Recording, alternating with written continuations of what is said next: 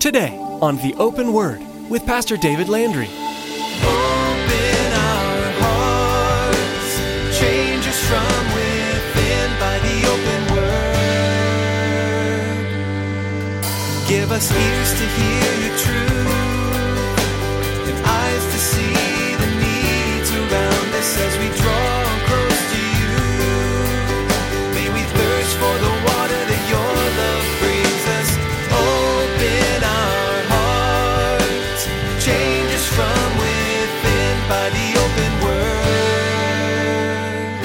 edify one another, just as you also are doing.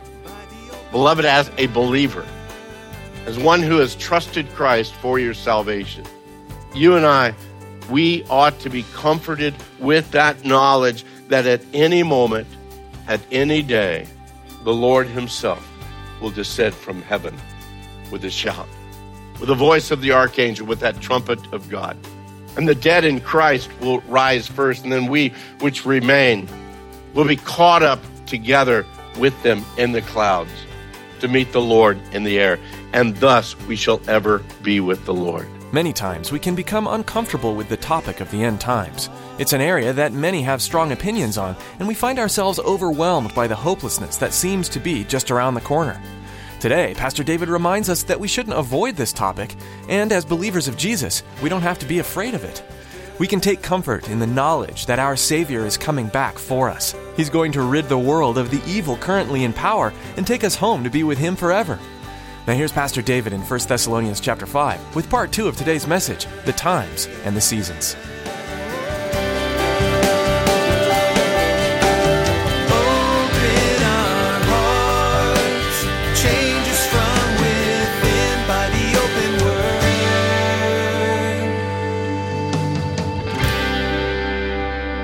Says, I will bring distress upon men. They shall walk like blind men because they have sinned against the Lord. Their blood shall be poured out like dust, and their flesh like refuse. Neither silver nor gold shall be able to deliver them in the day of the Lord's wrath. And yes, I understand that there in Zephaniah, he was speaking about a soon fulfillment of that prophecy because the Babylonian Empire was very soon after the time of Zephaniah's prophecy, very soon after that, they came down, seized Jerusalem, overran it, and took the people into captivity. Understand that. But I also understand and know that he was speaking of a greater and a final fulfillment, that final day of the Lord. Quite often in prophecy, and I've shared this with you before, the prophet is given a vision of a close hill and he prophesies the message of that close hill. What he may or may not see is that beyond that hill, there is a higher and a bigger mountain that that prophecy also covers. He's covering a soon fulfillment, but at the same time, he's speaking about a greater fulfillment yet to come the very day that Paul refers to here in 1 Thessalonians chapter 5. He says, Concerning the times and the seasons, brethren, you have no need that I should write to you, for you yourselves know perfectly that the day of the Lord so comes as a thief in the night. Now, back in chapter 4, Paul told the Thessalonians that he didn't want them to be ignorant. He didn't want them to be uninformed as far as what was going to happen with those that had died prior to the coming of the Lord for his church. Now, here in dealing with the final judgment, Paul tells them there is really nothing that he can tell them concerning the timing of the final coming judgment. It will come as a thief in the night. And in, in, essence, he's saying we just need to be ready for it. We need to be anticipating and expecting it to take place. Truly, the exact day and the time of the coming of the Lord can't be calculated.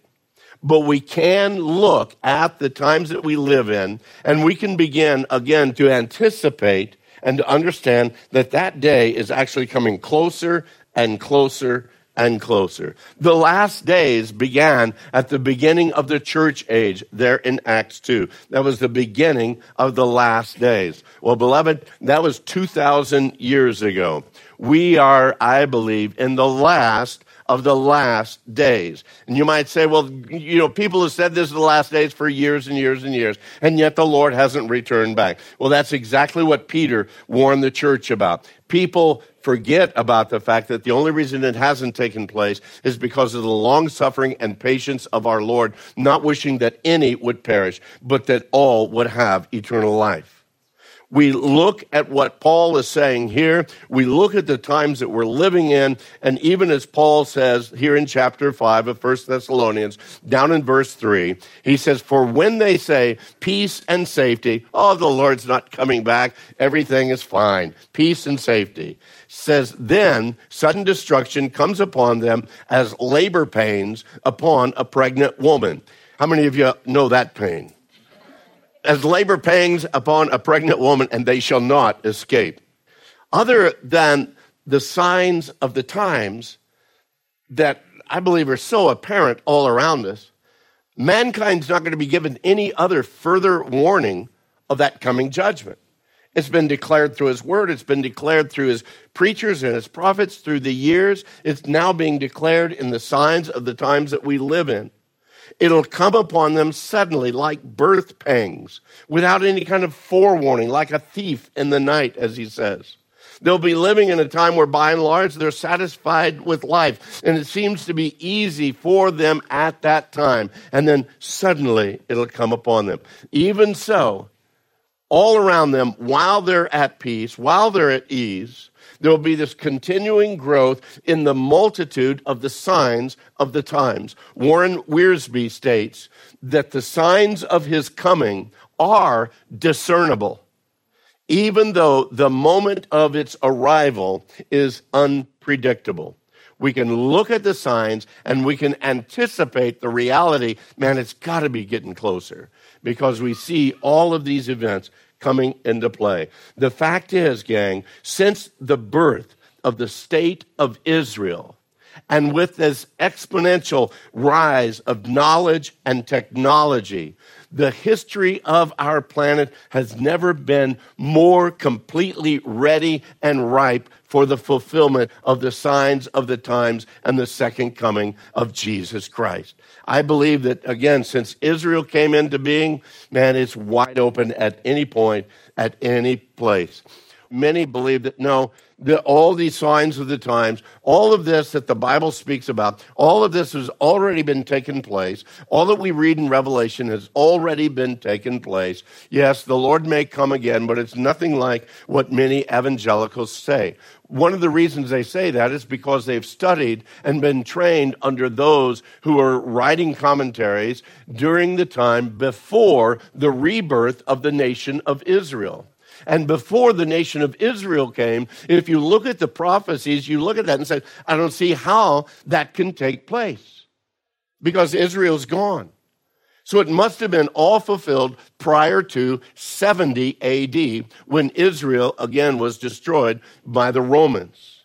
But you see, brother, God had a plan and God gave rebirth to the nation of Israel. And now all of those prophecies that could have never taken place outside of Israel are now ripe to continue to be fulfilled. Now, without going too deep into each of these areas, because we don't have the time and we could literally spend a great deal of time on this. I want you to just consider some of the signs of the times that we see even now. We can look at nature. Okay, and again, you can foo foo this one way or another and say, well, no, we've always had these problems. But the reality is, is even those who are secularists, who don't believe in the Bible, believe that this world is winding down that it can not for very long sustain the humanity that's on it. We see earthquakes going on. We see plagues that are going on. Uh, famines all throughout the world. Famines that are, again, through natural causes of lack of rain, therefore the crops aren't growing, or famine that comes because, again, evil people come in with a genocide killing people and destroying crops and destroying all their ability to be able to grow food. And we see these famines going on. We see the signs in the heavens. Tell you what, you know, they talk about some of these snowstorms and some of these hurricanes and some of these tornadoes, some of these major storms that we've been having. Again, we see all of these things happening and continuing to grow. You think, well, I don't think that that's a sign of the time. Well, go ahead and just put that in the back of your mind as we add a few more to it. Look at the, again, through the world societies all the world around us. The societies, again, it seems like it is the times of Noah, the times of Lot. We see this growing rise, again, of lawlessness and of violence, of immorality, of greed, of selfishness, of hedonism, of rebellion, and of despair. And beloved, that's just in the United States. We see it actually all over the world. The young generation coming up with no purpose, no hope because again they see the world just again imploding upon itself the society imploding upon itself. We see positive as well as negative spiritual signs false prophets and false christs have been around again since the beginning of the church. But the popularity of many of these continue to grow. Apostasy within the professing church. In other words believers who are walking away from the lord people who have been committed to the Lord all their life and backing down from that commitment. We see a widespread heresy within the church. Churches that should be solid, strong in their foundation, no longer preaching the truth of God's word, but they're preaching a feel good gospel, a, a, a, a, name it, claim it type of gospel that again gives the strength and the power to man and reduces the power of God. We see worldwide persecution of true believers. As a matter of fact, the movie Tortured for Christ, speaking about the persecution, but persecution is happening right now today. Our brothers, our sisters in other areas of the world are sitting in prisons or their are being threatened, or their homes are being destroyed, or their children murdered, their wives being misused and mistreated right now because they dare name the name of Christ. They come up, and again, we see this happening throughout the world. We see this continual growth of demonic and cultic activity. But on the positive end, we also see an outpouring of the Holy Spirit. That within that remnant of true believers, we see that growth of the work of the Spirit within their life, strengthening and encouraging them. We see worldwide evangelism taking place on a scale that has never happened. They laid to rest the body of Billy Graham, a man who during his lifetime was able to speak the truth of the gospel to millions upon millions of people. Beloved, that's when the technology of television came in. You thought, wow, that's awesome. You can preach, it can be televised, and hundreds of thousands of people can watch it right now. Beloved, I want to tell you right now if you have a blog, you could write a blog right now speaking the truth and the hope of the gospel, and it is available then worldwide to as many as have internet connection. And that's why websites, again, proclaiming the reality of these signs of the times, proclaiming the truth and the hope of the gospel, it is building up more and more. And people who are lost in these cults and occultic directions are hearing the word and are coming to Christ. They're coming to Christ by dreams and visions, even. Again, in these third world countries, we see this outpouring work of God. We see a growing interest, even, in the understanding of the Bible and of prophecy. As a matter of fact, we could do a news blast for the next couple of weeks that says, hey, on the last weekend of April, we're going to have a prophecy conference, and we're going to have this prophecy speaker and this prophecy speaker I guarantee you we would be filled to overflow capacity every night because of the curiosity that people have on this whole idea of end times prophecy. We can look at the world political system even now. We, first of all, eh, we look at the reestablishment of Israel. That, that I believe is the biggest sign of the times that we have when Israel became a nation once again, because through them, so many of the prophecies that we know of is being fulfilled because the nation of Israel is back again. And it's no wonder the hostility that is coming against Israel because Israel is God's plan and Satan will do anything and everything he can to destroy them. We read of wars and rumors of wars. Yes, they've been going on since mankind has been here. But again, the rise of that and the focus of those nations that we read about in the chapters of Ezekiel that are aligning themselves together to come against the nation of Israel. And again, we look at this continuing movement, this try to get a one world government, a one world economy being put in place. Pretty soon, a cashless society where you have to have a credit card, but you know that credit card is too easy to lose, and so they'll use other features. And it's already being shown, it's already being used, it's already being demonstrated.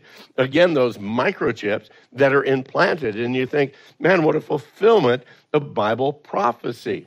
If you don't accept it, if you don't do what they want to, all they got to do is turn it off. You will not be able to buy or sell the very thing that the Bible spoke about. And years ago, we would look at that and say, well, how could that be? But, beloved, it's happening before our very eyes. We see a population explosion. We see increase of knowledge. We see an increase of violence. We see an increase in the ability to be able to be moved from one nation to another. Within just hours of time, you can be almost anywhere in the world. Rapid disintegration of society. Again, these continual birth pangs that are happening in the whole idea, the concept of Israel, this regathering of the people, again, fulfillments of Isaiah and Ezekiel, the reestablishment of that state, the reclamation of the land, the revival of the language, the resurgence of their military, the refocusing of world politics even against Israel, and the reoccupation of Jerusalem. One other thing in dealing with this idea of Jerusalem. In Luke 21, verse 24, Jesus stated that the Jews would fall by the edge of the sword. They will be led captive into all nations, and Jerusalem will be trampled underfoot by the Gentiles until the times of the Gentiles be fulfilled. Well, that's exactly what happened not 40 years after Christ prophesied that or declared that in 70 AD the Roman legions, under the rule and direction of Titus, came and destroyed Israel and took them as captives, spread them out to other nations.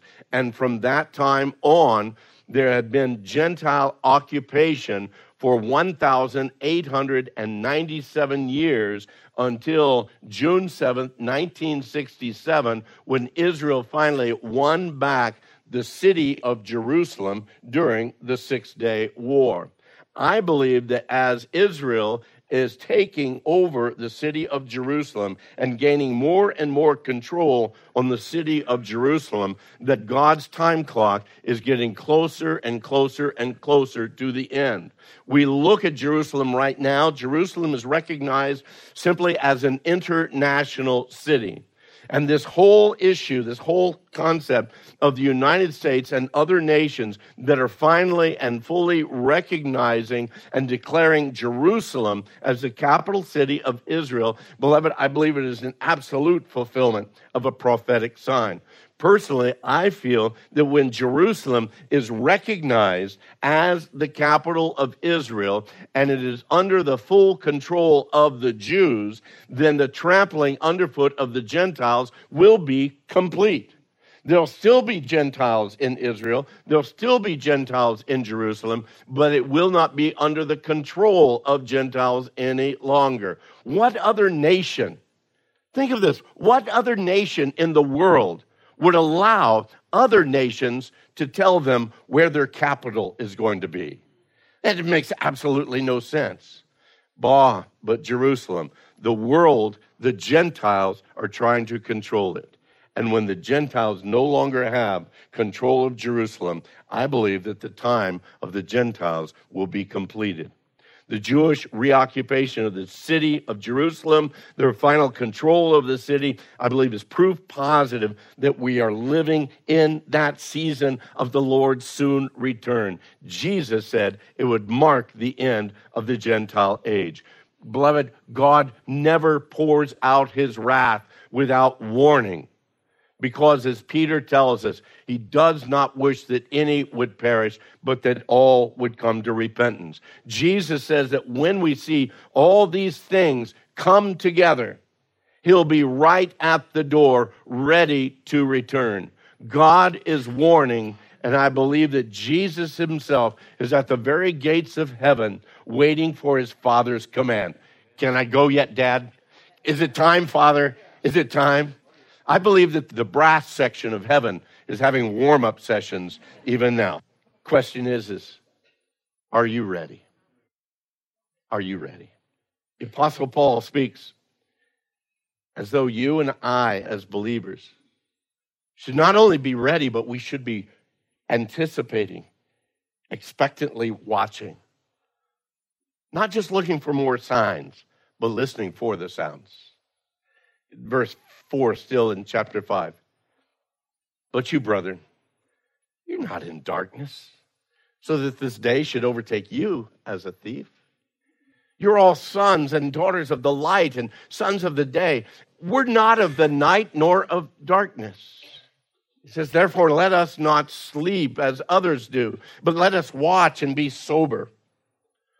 For those who sleep, sleep at night. Those who get drunk are drunk at night. But let us who are of the day be sober, putting on the breastplate of faith and love, and as a helmet, the hope of salvation. For God did not appoint us to wrath, but to obtain salvation through our Lord Jesus Christ, who died for us.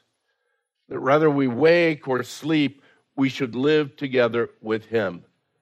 And then once again, he brings in those words Therefore, comfort each other, edify one another, just as you also are doing.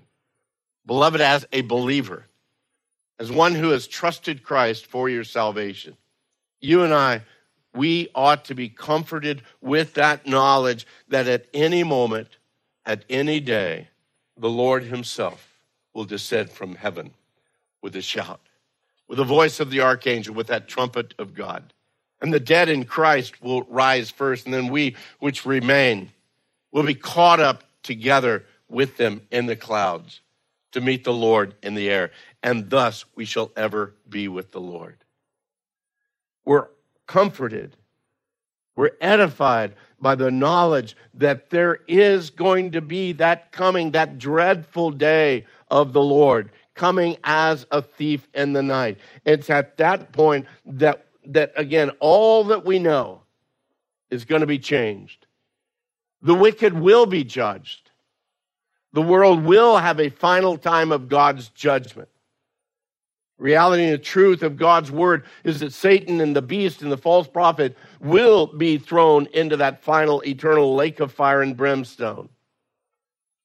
But the unfortunate reality is Anyone whose name is not found in the Lamb's book of life will be placed there also. That's the truth of God's word. That very point that the Lord will make all things new.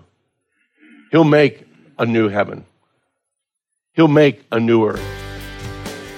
And only those whose names are listed in the Lamb's book of life will enter in. And so shall we ever be with the Lord question is, is are you ready? Open our hearts, change us from within by the open word. As followers of Jesus, we will face persecution in this world. There are many who refuse to acknowledge the truth and perfect love of the Savior, and thanks to the influence of the enemy, they'll try to thwart our attempts to share the gospel. This isn't a new development, however.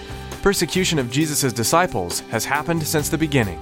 But that doesn't mean we have to give in to the taunts and misleading teaching. We can be like the Thessalonian church, of which we've been studying with Pastor David, becoming examples to those around us who believe. You never know who may be watching and who might come to know Jesus through your perseverance. We are so glad you tuned in today to Pastor David's teaching on the open word, and we pray you've been encouraged. Would you like to hear more messages from this series in the book of 1 Thessalonians? Pastor David's here to tell you how. Hey, thanks, Chris. All the messages you enjoyed here on the Open Word are available on our website. Just visit theopenword.com and click on Teachings. You can scroll through our archive and listen online, or you can download the teachings to take with you on the go. I've even provided my notes for most of the teachings so you can read right along. You might see something new your ears may have missed. Feel free to share any of my teachings if you feel it would benefit a friend or a family member. That website, one more time, is theopenword.com. Thanks, Pastor David, and thank you for joining us today for the open word.